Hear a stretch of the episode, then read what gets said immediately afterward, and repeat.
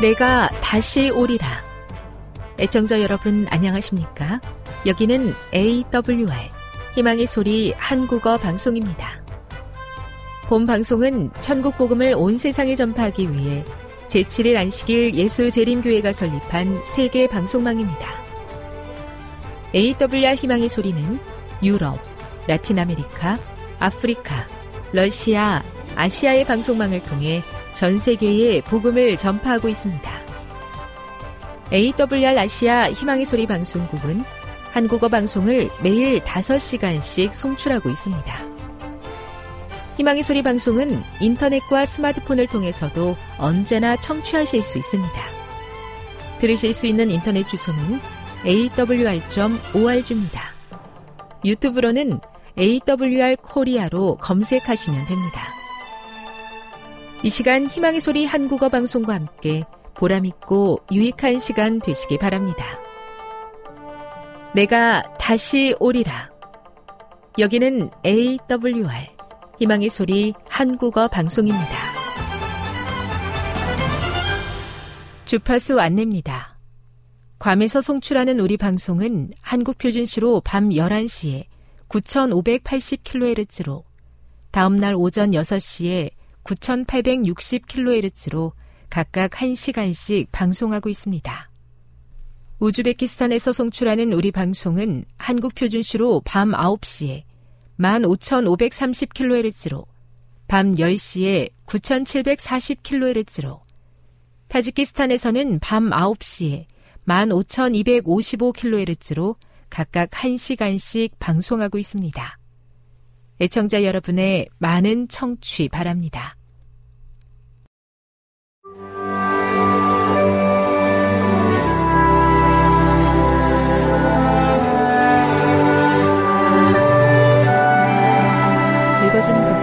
다섯째 날 2월 9일 목요일 애굽에서의 모세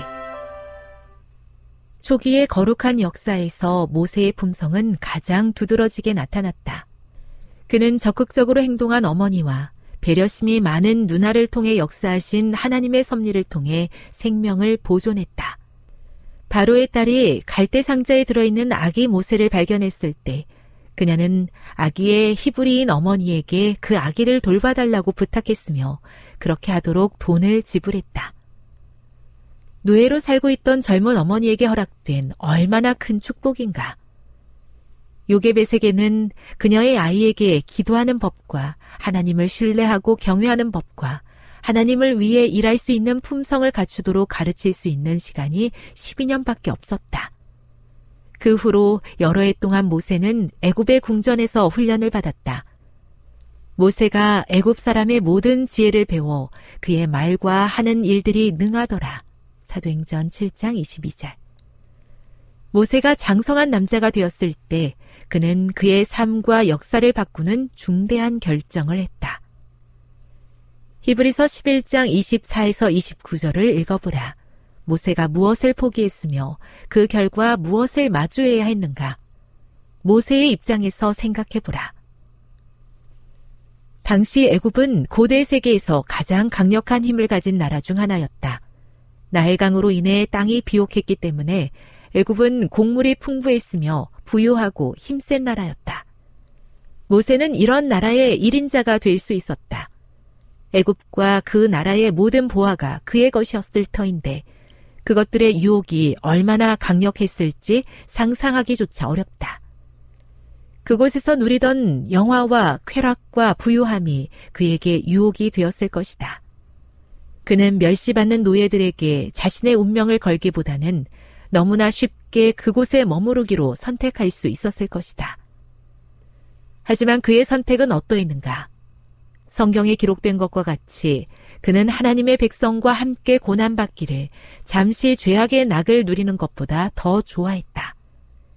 사실 모세만큼 큰 고통을 당한 사람도 없었다.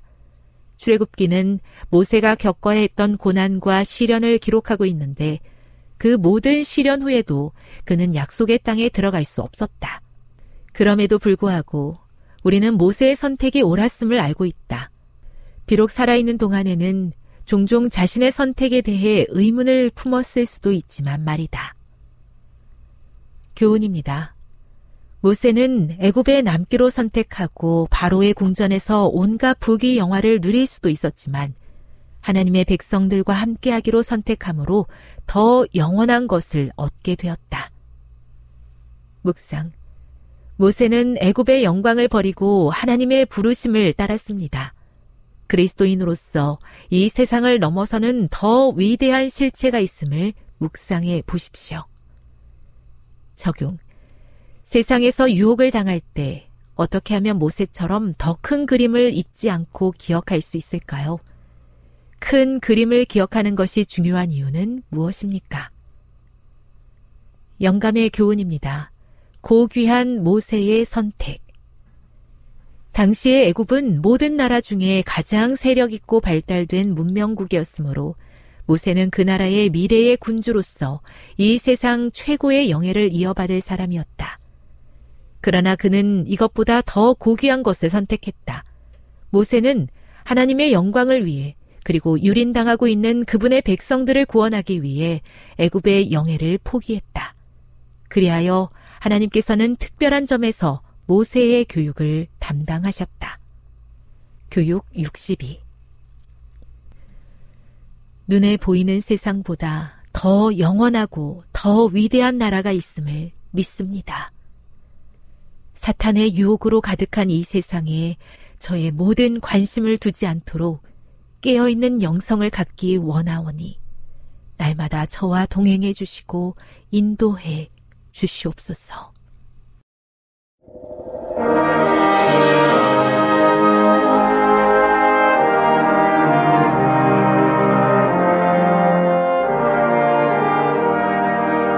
희망의 소리 청취자 여러분, 주 안에서 평안하셨습니까? 방송을 통해 여러분들을 만나게 되어 기쁘게 생각합니다. 저는 박용범 목사입니다. 이 시간 하나님의 은혜가 우리 모두에게 함께 하시기를 바랍니다. 이 시간에는 우리의 삶에 찾아오는 골리앗을 효과적으로 맞서는 방법 세 가지라는 제목으로 함께 내를 나누고자 합니다. 우리의 삶에 찾아오는 골리앗을 효과적으로 맞서는 방법 세 가지입니다. 본문은 사무엘상 17장 1절로 40절에 있는 말씀입니다. 사무엘상 17장 1절로 40절에 있는 말씀입니다.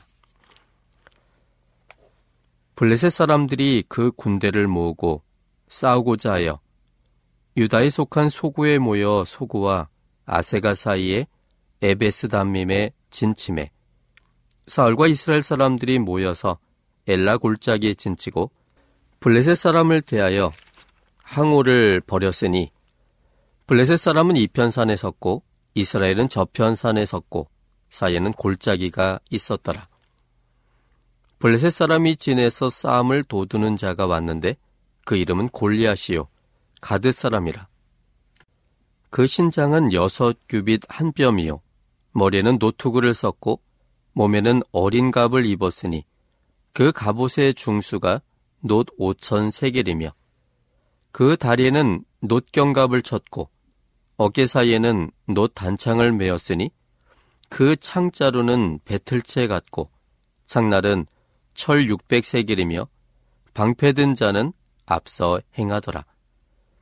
그가 서서 이스라엘 군대를 향하여 외쳐 가로되 너희가 어찌하여 나와서 항우를 버렸느냐? 나는 블레셋 사람이 아니며 너희는 사울의 신복이 아니냐? 너희는 한 사람을 택하여 내게로 내려보내라. 그가 능히 싸워서 나를 죽이면 우리가 너희의 종이 되겠고 만일 내가 이기어 그를 죽이면 너희가 우리의 종이 되어 우리를 섬길 것이니라.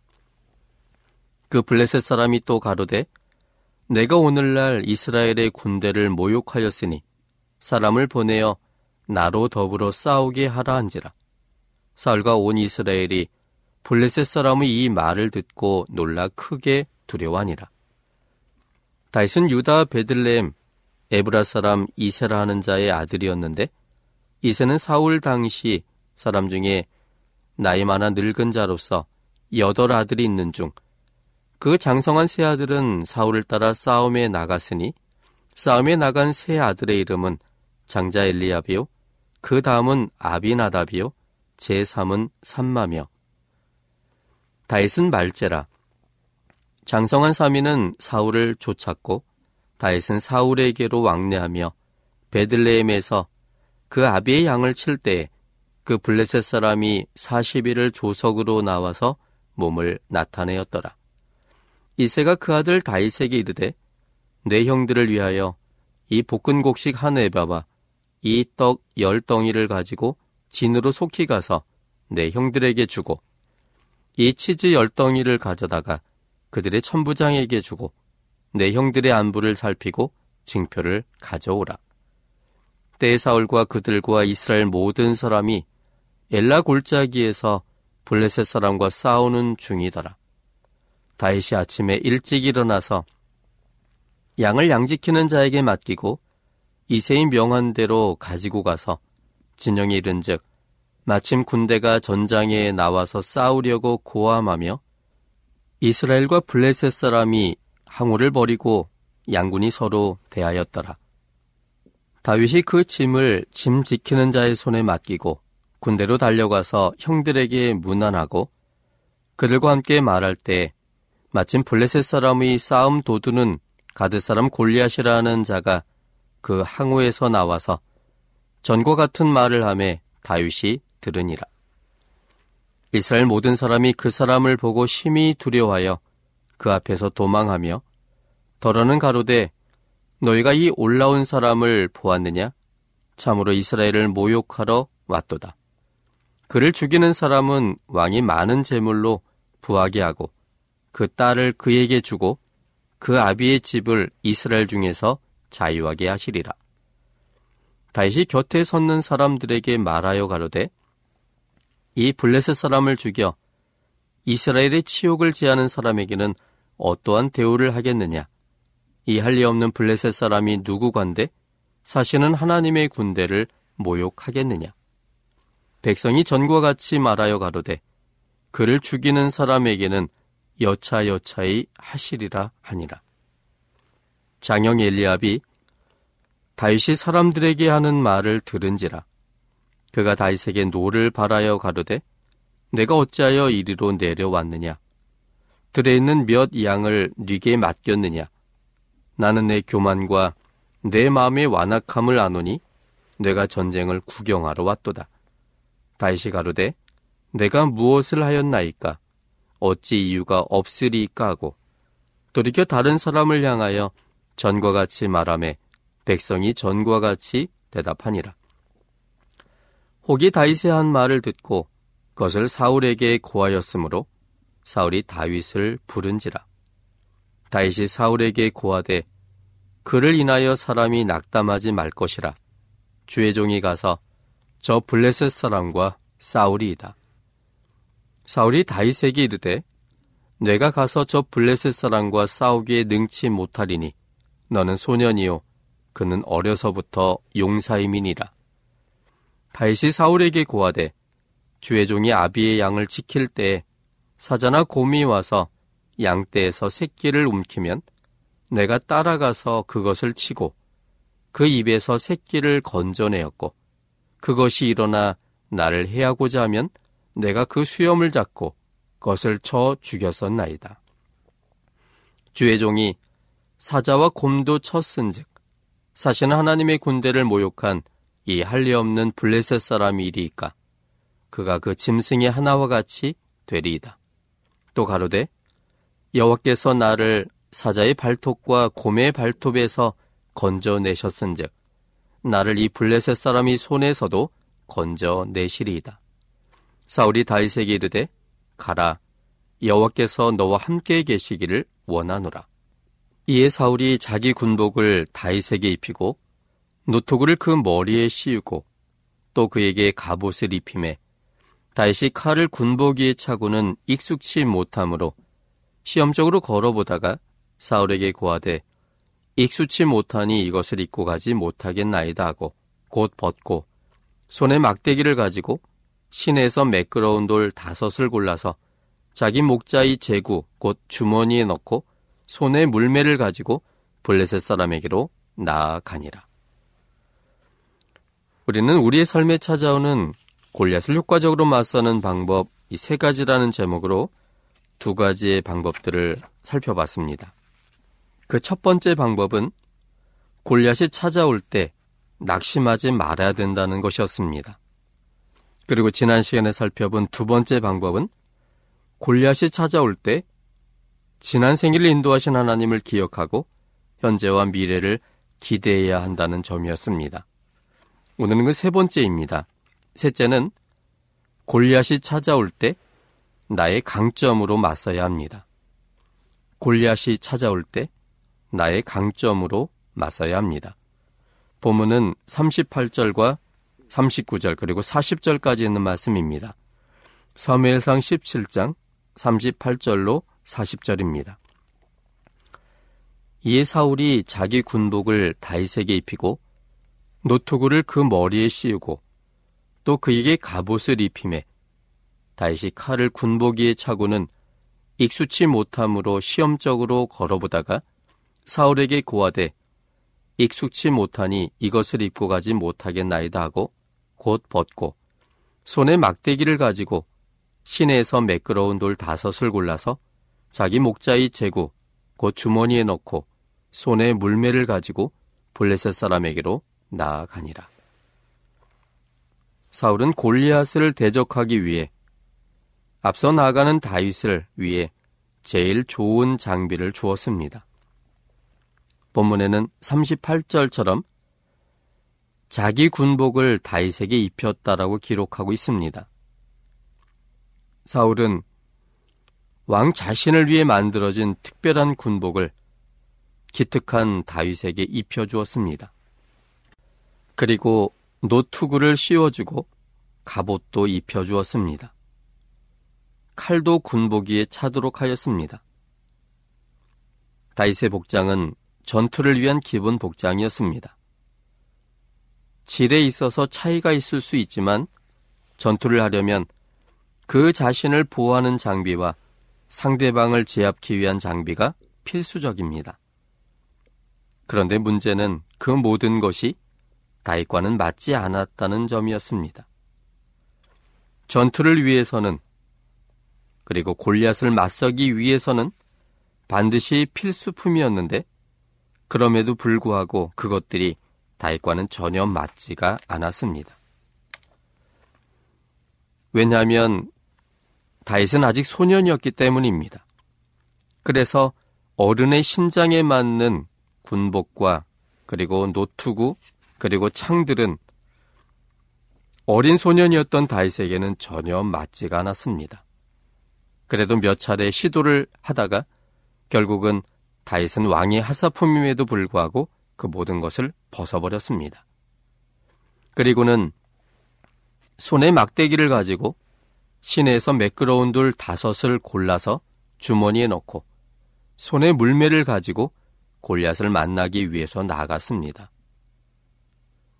막대기와 물매는 다시 평소에 사용하던 것을 전쟁터에도 가지고 왔던 것들입니다. 그것은 손에 익숙한 것들이었습니다. 현지 조달된 것은 시내에서 고른 매끄러운 돌 다섯 개 뿐이었습니다. 그런데 이 돌도 자세히 성경을 보면 골라서 취했음을 알게 됩니다. 그렇다면 어떤 돌을 골랐을까요? 그것은 경험상 물매에 넣어 돌리다가 던질 때 다윗의 손에 익은 크기와 모양의 돌이었음이 분명합니다. 물가에서 수제비라고 돌로 물 위로 튀기는 놀이를 해도 자기 손에 익숙한 돌을 골라서 하듯이 다윗도 자기 손에 익숙한 돌을 골라서 가지고 갔습니다. 손에 익은 막대기와 손에 익은 물매와 손에 익은 돌멩이를 갖추자 몸에 착 붙는 느낌이 들었고 옛날 실력이 바로 튀어나올 것 같은 편안함이 있었습니다. 실제로 골리앗과의 싸움에서 다이생 익숙한 물매에 익숙한 돌로 고른 돌을 넣어 돌리다가 골리앗에게 던지자 그 돌이 정통으로 맞아서 한 방에 끝날 수 있었습니다. 만약 다윗이 골리앗과의 전투에 자신의 손에 익지 않은 무기와 복장으로 나갔다면 큰 성공을 거두기가 쉽지 않았을 것입니다.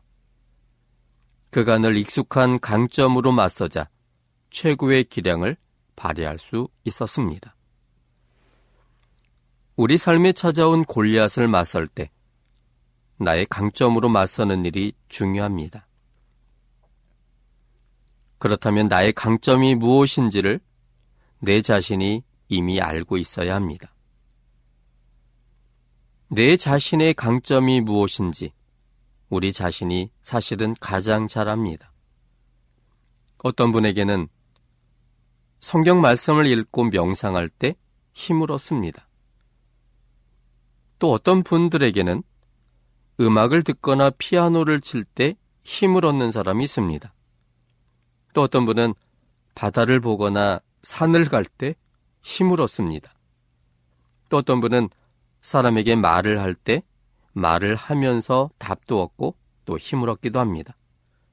그러나 반면에 어떤 사람은 혼자 곰곰이 생각 속에 잠길 때 생각이 나고 또 방법을 찾게 되고 거기에 새로운 힘과 용기를 얻게도 됩니다. 어떤 분에게는 설교를 들을 때 힘을 얻는 사람도 있습니다. 반면에 어떤 분에게는 성경을 가르칠 때 그리고 예수님을 소개할 때 그에게 새로운 힘을 얻는 것을 경험하게 됩니다. 어떤 분은 기도할 때 크게 기도할 때 힘을 얻기도 하고 어떤 분은 속으로 기도할 때 힘을 얻기도 합니다. 어느 것이 옳고 좋고 맞는 것이 아닙니다. 어느 것이 내게 익숙한 것인지를 생각해보고 그 익숙한 것을 사용해야 합니다. 하나님께서도 그 사람에게 익숙한 것에서부터 시작하십니다. 꿈을 신봉하는 바로에게 하나님 꿈을 주셨고 그것을 요셉이 해석해야 하므로 바로도 살리고 요셉도 세우셨습니다. 신상을 신봉하는 느부갓네살에게 하나님의 본성과는 반대이지만 느부갓네살을 위해 신상의 꿈을 주셔서 하나님과 만나게 하셨고 그리고 다니엘을 세우셨습니다. 우리의 삶에 스스로 어쩌지 못하는 골리앗이 찾아올 때 내 자신에게 익숙한 것으로 맞서야 합니다. 하나님을 굳게 신뢰하게 하고 내 자신이 낙담되지 않고 될 것 같다는 용기를 일으키게 하는 내 자신에게 익숙한 그것으로 맞서야 합니다. 무엇이든 상관없습니다. 내게 익숙한 것이면 됩니다. 내게 익숙한 그 무엇으로 하나님을 만나고 내 마음이 정리되고 용기를 얻게 된다면 전능하신 하나님은 그 연결로 하나님의 하나님 되심을 드러내실 수 있으십니다. 하나님의 하나님 되심을 보여주심으로 믿음이 생기면 하나님은 더 큰 일을 목도할 믿음의 크기에 따라 더 큰 일을 행하실 수 있으십니다. 사람들의 이 말 저 말은 참고사항일 뿐입니다.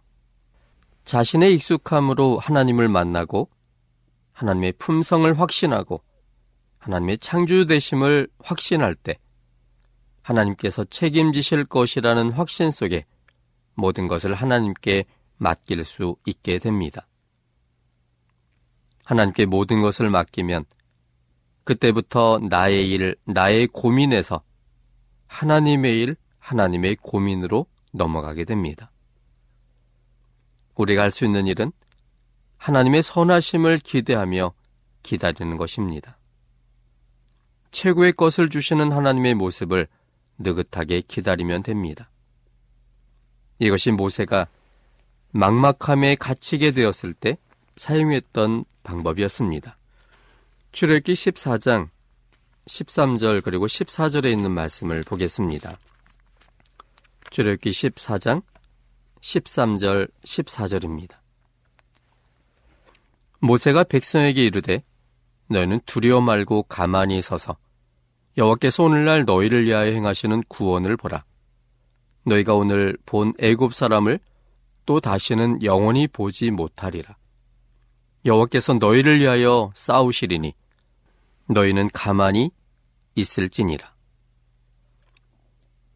이스라엘 백성들 앞에 나타난 거대한 골리앗. 그것은 그들을 뒤쫓았던 애굽의 날랜 군사들이었고 그리고 그 앞에 보여진 막혀진 홍해였습니다. 그리고 사방에 둘러싸여진 산들이었습니다. 그들은 마치 도간에 든 쥐처럼 어느 곳도 갈 수 없는 막막함이 그들을 강하게 압도했습니다. 그것은 그들에게 강력한 골리앗이었습니다. 그래서 이 강력한 골리앗을 보았을 때 이스라엘 자손들은 심히 두려워했고 그래서 정말로 죽을 수밖에 없다는 사실에 대하여 그들은 절감하게 됩니다. 모든 사람이 낙담했지만 그러나 단 한 사람 모세만큼은 새로운 제안을 하게 됩니다. 백성들에게 큰 소리로 외쳤습니다. 너희는 두려워 말고 가만히 서서 여호와께서 오늘날 너희를 위하여 행하시는 구원을 보라. 여호와께서 너희를 위하여 싸우시리니 너희는 가만히 있을지니라라고 외쳤습니다. 모세가 이런 믿음에 찬 이야기를 할 수 있었던 것은 하나님이 누군가를 모세는 알고 있었기 때문입니다. 자신의 생명을 바치는 것을 예표하는 6월절 어린 양을 통해서 애굽의 노예 생활에서 해방시키신 창조하신 하나님, 그 하나님께서 이 백성들을 이곳까지 인도하셨다면 지금 그들이 만나는 모든 골리앗들은 이스라엘 민족의 문제가 아니라 그들을 이곳에 이끄신 하나님의 문제라는 확신이었습니다.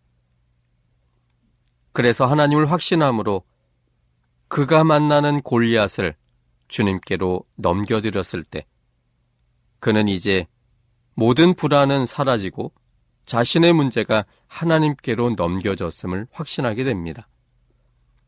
그래서 그는 거대한 골리앗의 두려움 속에서 이제는 해방되었고 이제는 느긋하게 최고의 것을 주시는 하나님의 모습을 기다리면 되었습니다. 그때 하나님은 사람들이 기대치 못한 일을 행하셨습니다. 그것은 바로 홍해를 가르는 일이었습니다. 이 출애굽기 14장 16절입니다. 지팡이를 들고 손을 바다 위로 내밀어 그것으로 갈라지게 하라. 이스라엘 자손이 바다 가운데 육지로 행하리라.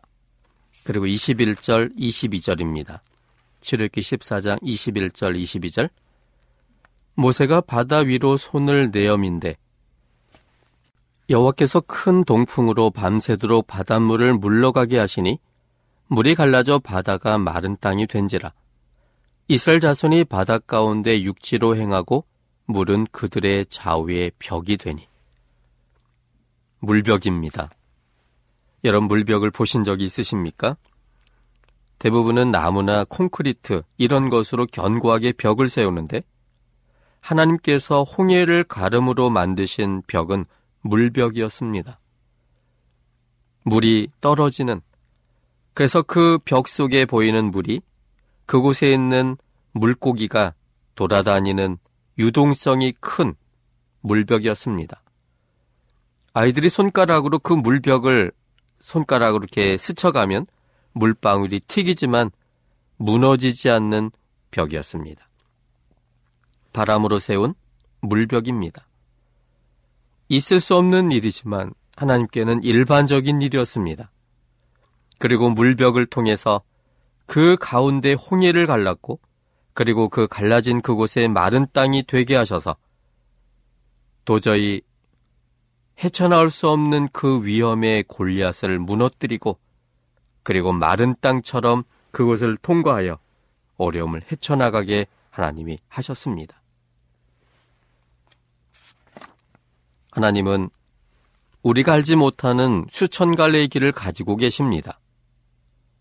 하나님 우리의 미래에 대한 생각이 많으십니다. 그 이유는 하나님께서 우리의 아버지시기 때문입니다. 우린 이 부분을 시편 139편을 통해서 확신할 수 있습니다.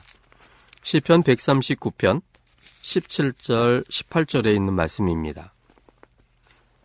시편 139편 17절과 18절입니다. 하나님이여 주의 생각이 내게 어찌 그리 보배로우신지요. 그 수가 어찌 그리 많은지요.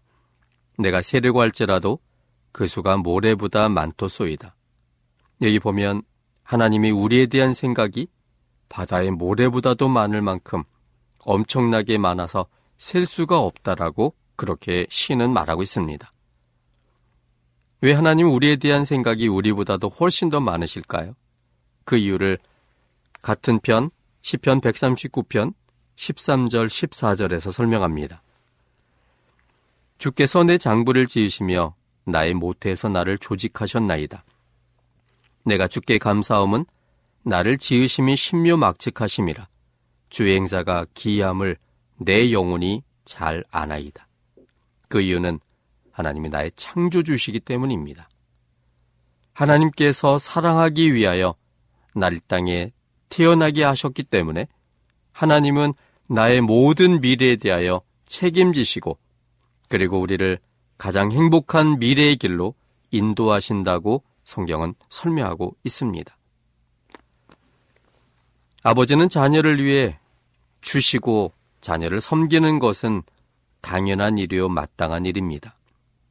자녀들은 아버지께서 이러이러한 것들을 해주실 것을 기대하는 것은 당연하며 마땅한 일입니다.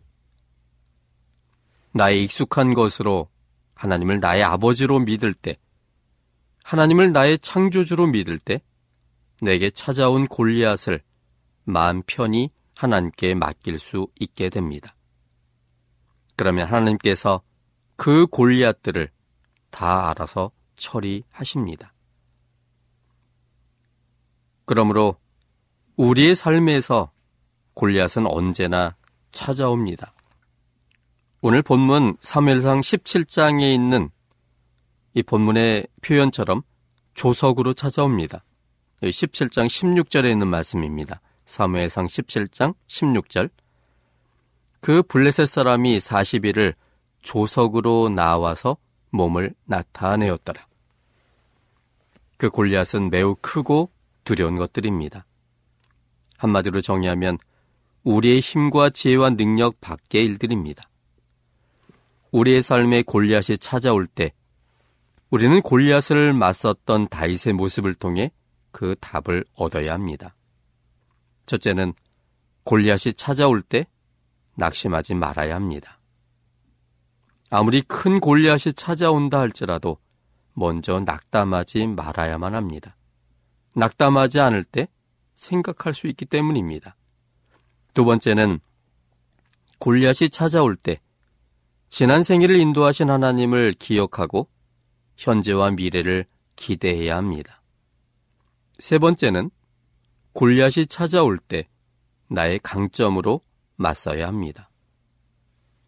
하나님을 알게 될 때, 하나님과 나의 관계를 알게 될 때, 하나님의 품성을 알게 될 때, 골리앗을 맞설 용기와 능력을 갖게 되고, 그래서 이 모든 것을 하나님께 다 맡길 수 있는 믿음을 얻게 됩니다. 하나님께 온전히 맡길 수만 있다면 하나님은 하나님 되심을 보여주십니다.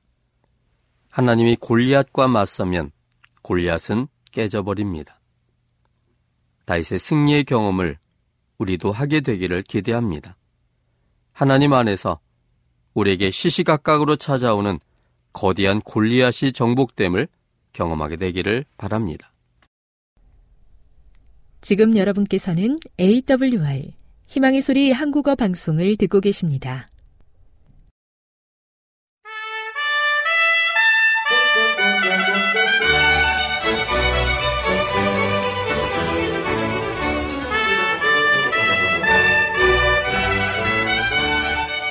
시청자 여러분 안녕하십니까.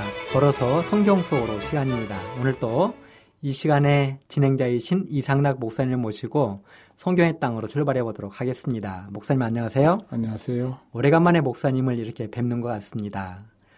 어, 목사님 제가 최근에 목사님으로부터 책을 한 권 선물 받았어요. 예.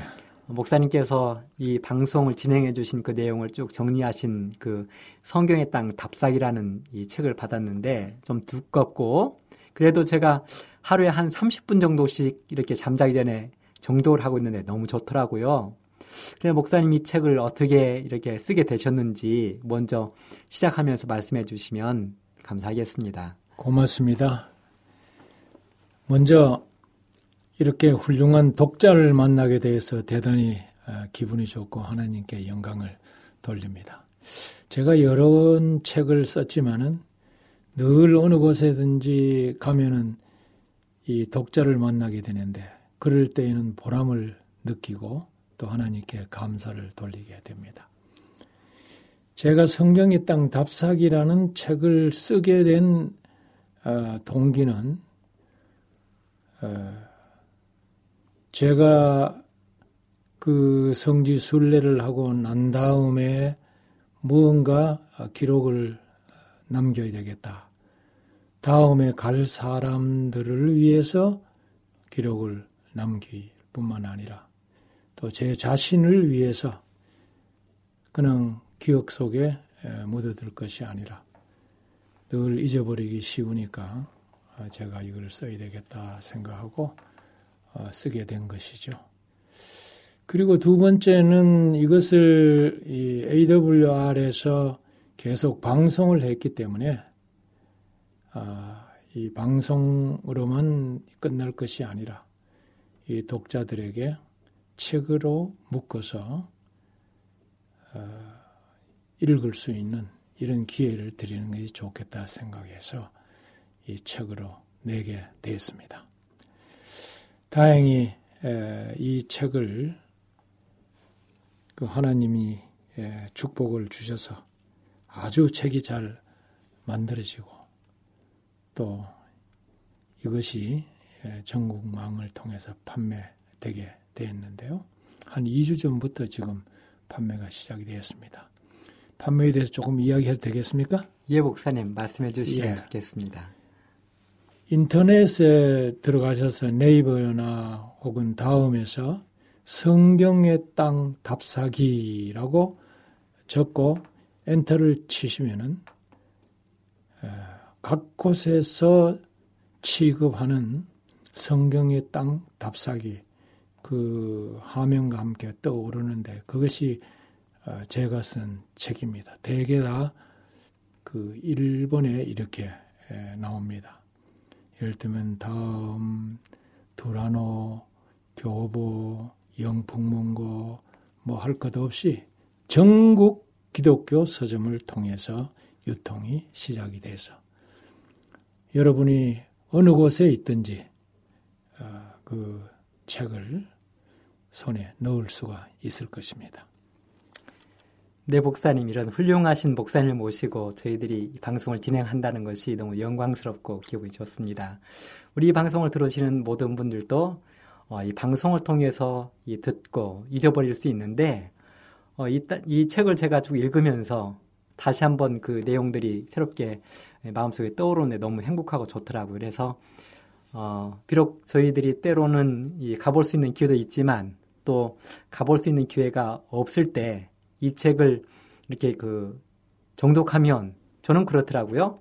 이게 그 성경의 땅 저도 가보지는 못했지만 이렇게 머릿속에 모든 장면들이 생생하게 그려지는 그 이 느낌을 받았습니다. 그래서 우리 방송을 들으시는 어, 청취자 여러분들도 혹시 어, 그 성경의 땅에 대해서 이, 이렇게 좀 관심 있고 그러면 이 목사님 쓰신 책을 이렇게 한번 구해 보, 구입해 보시는 것도 어, 대단히 좋겠다는 생각이 듭니다. 어, 목사님 정말 감사합니다. 고맙습니다. 어, 목사님 그, 네, 혹시 하실 말씀 있습니까? 어, 예, 비교적 이 책이 예, 잘 나왔는데 540페이지 크라운판입니다. 최고의 지질에 200여 사진이 에, 들어 있지만은 그러나 아, 책에 비해서 가격은 아, 저렴하니까 여러분들이 에, 이것을 구입하는데 큰 어려움이 없으리라 생각이 되고요. 어, 하드 카버를 했는데요. 그 이유는 그냥 그 한 번 읽고 끝나는 것이 아니라 성경을 연구하다가 필요할 때에 이 책을 찾아서 그 부분을 어, 읽고 참고를 할 수 있는 그런 성격이기 때문에 이렇게 하드 카바로 해서 했습니다. 여러분이 참고를 하시면 좋겠습니다. 네, 감사합니다, 목사님. 어, 목사님 오늘 그 방송해 주실 그 내용을 제가 이 원고로 잠깐 봤어요. 그랬더니 어, 유태인들의 그 비극적인 역사에 대한 박물관을 다녀오신 것 같더라고요. 예. 어, 저도 정말 그 유태인들이 당했던 이 비극의 역사를 읽으면서 마음이 많이 아프고 그랬는데 오늘 목사님 그런 이야기들을 좀 이 방송을 통해서 말씀해 주시면 감사하겠습니다. 고맙습니다. 그게 바로 그곳을 방문하는 사람들은 누구든 할 것 없이 분노가 끓어오르는 그와 같은 곳입니다. 그것을 야드 바셈이라고 하는데 오늘 야드 바셈에 대해서 좀 말씀을 드리겠습니다. 그 위치는 다윗의 망루를 이렇게 빠져나와서 예루살렘 신시가지 지카론으로 가면 그 지카론 언덕 위에 유대인 학살 기념관이 있습니다. 이 유대인 학살 기념관을 야드 바셈 박물관이라 그렇게 그 칭하고 있습니다. 거기는 학살당한 유대인의 참혹한 뒷모습을 아주 적나라하게 보여주는 곳이 바로 야드 바셈 박물관입니다. 이 야드 바셈이라고 하는 말은 이사야 56장 5절에 나오는 기념물과 이름의 히브리어를 야드 바셈이라고 하는데 그것을 따서 이렇게 야드 바셈 박물관이라 이름을 어, 붙였는데 유대인 600만 명 학살 추모관에 붙인 이름인 것입니다. 정말 아픈 가거사를 통해서 감정적인 반목이 아닌 올바른 역사관을 심어주자는 의도로 이 야드 바셈 박물관이 마련된 것입니다. 이 인류 역사 가운데서 다시는 그런 처절한 역사가 지상에서 되풀이돼서는 안 된다는 의도로 세워진 것입니다.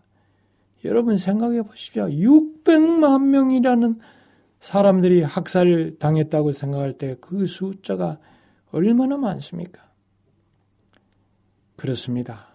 아픈 오욕조차도 역사인 것입니다. 함부로 지울 일은 아닌 것입니다. 그래서 이 부정 속에서 긍정적인 것을 배우자고 하는 그런 취지로 만들어진 야드 바셈 박물관.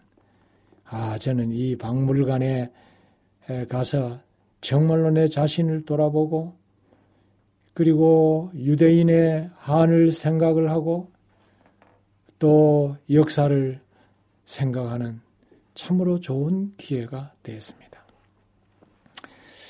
그 입구에 이르니까 참 기념관은 정말 단정하게 보였고 그야말로 아주 숙연한 분위기를 자아내고 있었습니다. 그 야드바셈 학상 기념관 초입에 들어서니까 그 현관에 흑색 판에 알루미늄 합금으로 부각된 조각 작품이 있는데 그 작품이 벽면을 아주 가득 이렇게 채우고 아주 듬직하게 무게를 잡고 있었습니다. 그 그림을 가만히 들여봤더니 첫째 머리가 잘려나간 생선은 600만 학살을 기억하게 하는 것입니다. 이렇게 뭐 머리가 탁 잘려있는 생선에 대한 게 부각이 되어 있어요. 둘째는 혁명을 어, 의미하는 조각이 있고 셋째는 날개 달린 배가 거기에 있는데요.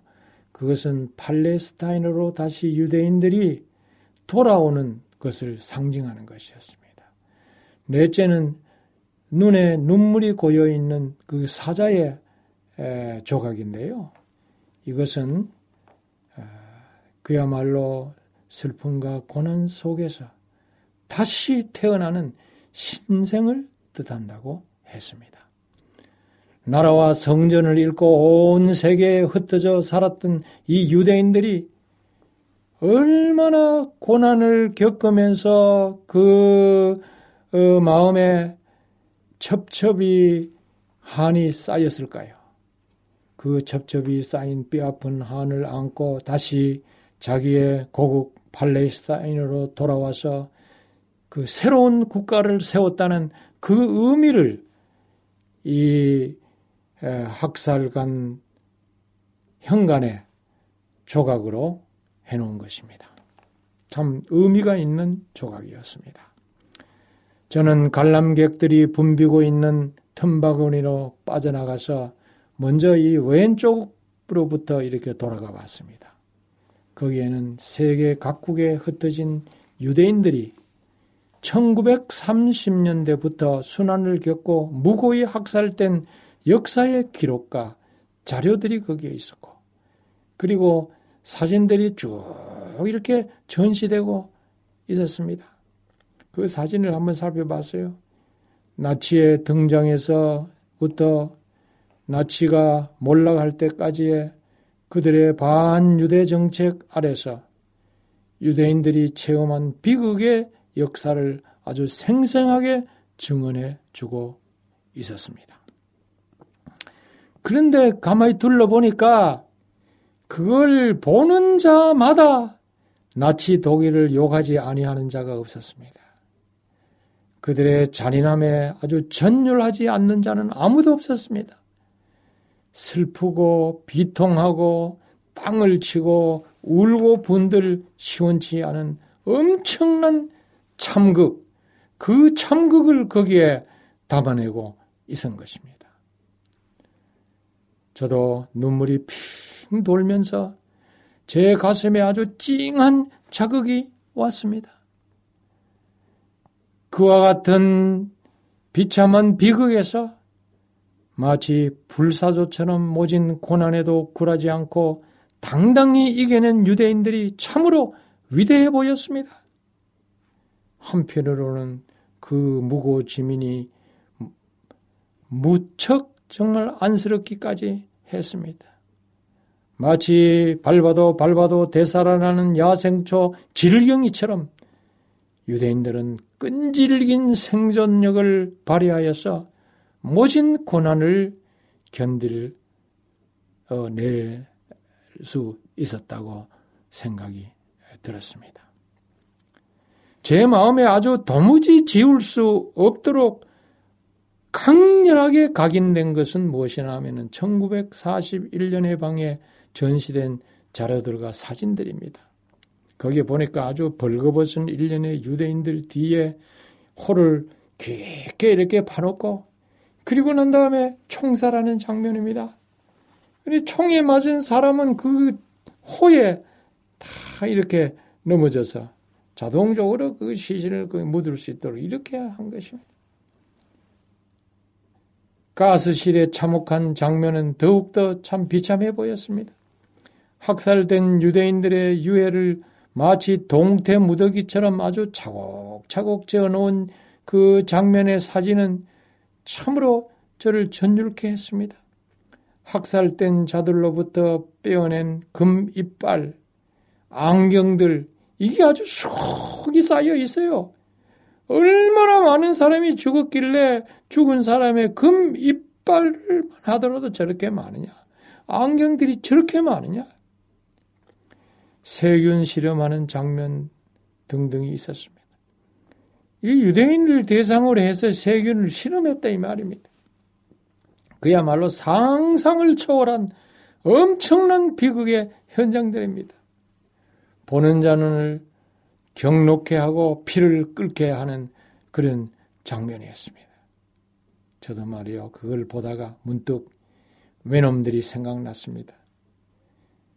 그들이 전공 기념물로 12만 명 넘는 우리 한국 백성들의 기와 코를 베어 가지고 일본에 가져가 기무덤, 코무덤을 만든 게 마음에 떠올랐습니다. 모두 한 통속입니다. 예? 나치 독일이나 이렇게 에, 외놈들 다 외놈이라고 해서 죄송합니다. 그런데 그 사실은 제가 오늘 그 일본 사람에게 직접 내가 들었는데 36년 동안 우리는 일본 제국주의 아래서 고생을 했지만은 그 당시에 일본에서도 우리 제7일 안식일 예수 재림 교인들은 핍박을 당했어요. 한국에서도 핍박을 당해서 교회 문을 닫고 어, 잡지들을 폐간하고 이렇게 했지만은 일본에서도 얼마나 많은 사람 어, 우리 교인들이 그 핍박을 받았는지 순교자가 4명이었다고 하는 소식을 오늘 내가 드렸어요. 그래, 이런 걸 생각하면은 더 이런 양면이 있구나 하는 생각이 들었습니다. 아무튼 이 나치 독일의 유대인에게 가한 이것을 생각할 때에 끌어오르는 분노, 그것이 엄청났습니다.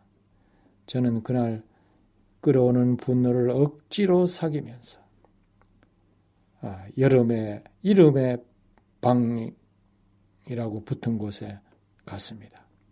거기에는 희생자들의 이름과 인적 사항이 보존되어 있었습니다. 원하는 자는 누구라도 희생당한 친인척을 컴퓨터로 찾을 수 있게 해놓았어요. 지금도 거기 가서 이제 치면은 어, 살아 그 당시에 안 죽고 살았던 그 친인척을 찾을 수가 있게 해놨습니다. 이 방은 어떤 폭탄에도 파괴되지 않도록 특수하게 건축됐다고 합니다. 거기를 나오니 대형 유럽 지도가 있고 각 나라에서 학살된 유대인의 숫자가 적혀 있었습니다. 폴란드에서 300만 명이 죽었고요. 소련에서 125만 명이, 헝가리에서 45만 명이, 루마니아에서 30만 명, 독일에서 21만 명이 잡혀서 죽었다고 그렇게 되어 있습니다. 아, 그 다음에 기억의 장막이라고 하는 곳에 가봤더니 그 바닥에 아우슈비츠 마이다네크 그 베르체크를 비롯한 유대인을 희생시킨 악명 높은 22개의 강제 수용소 이름들이 히브리어와 로마로 새겨져 어, 있었습니다. 그리고 아, 거기 마치 케네디 무덤에 타오르고 있는 불꽃처럼 셋째각 사이에서 불꽃이 타르고 있었습니다. 시간이 되어 버렸네요. 오늘 여기까지 예, 말씀을 드리고 어, 다음 시간에 계속하도록 하겠습니다. 네. 목사님의 말씀을 통해서 이 땅에 그 하나님이 지은 그 사람들이 어떻게 이렇게 악랄하고 잔인한 일을 행할 수 있었나 하는 그 생각이 자꾸만 마음속에 들었습니다. 참 숙연하고 그런 시간이었습니다. 목사님 감사합니다. 고맙습니다.